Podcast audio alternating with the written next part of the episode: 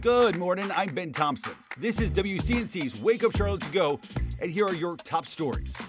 A Union County coach waking up in jail this morning facing charges for sexually exploiting a minor. Deputies arrested Jeffrey Schneider yesterday as part of an ongoing investigation into internet crimes against children. Detectives say they received a tip that the Waxhaw man downloaded images flagged as child pornography. Schneider was employed as an instructional coach at Sun Valley Middle and High Schools. School district says he's now on leave as the criminal investigation plays out.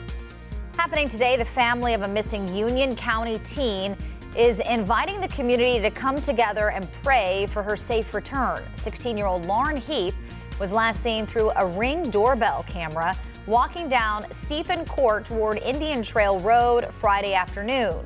Her family will hold a candlelight prayer vigil at their home on Stephen Court tonight at 7:30 p.m. If you have any information regarding Lauren's whereabouts, you should call Monroe Police. Convicted murderer Alex Murdaugh's team now clear to file a motion for a new trial over the deaths of his wife and youngest son. Yesterday, the State Court of Appeals agreed to put Murdaugh's appeal of his murder conviction on hold as his team pushes claims of jury tampering. Back in March, he was convicted of killing his wife Maggie and son Paul. Good morning, I'm Destiny Richards. North Carolina sports fans could start legally sports betting as soon as next year. The State Lottery Commission Sports Betting Committee laid out new proposed betting rules and will be taking public comment until next month. Once legislation is up and running, the earliest mobile sports betting can launch is in January.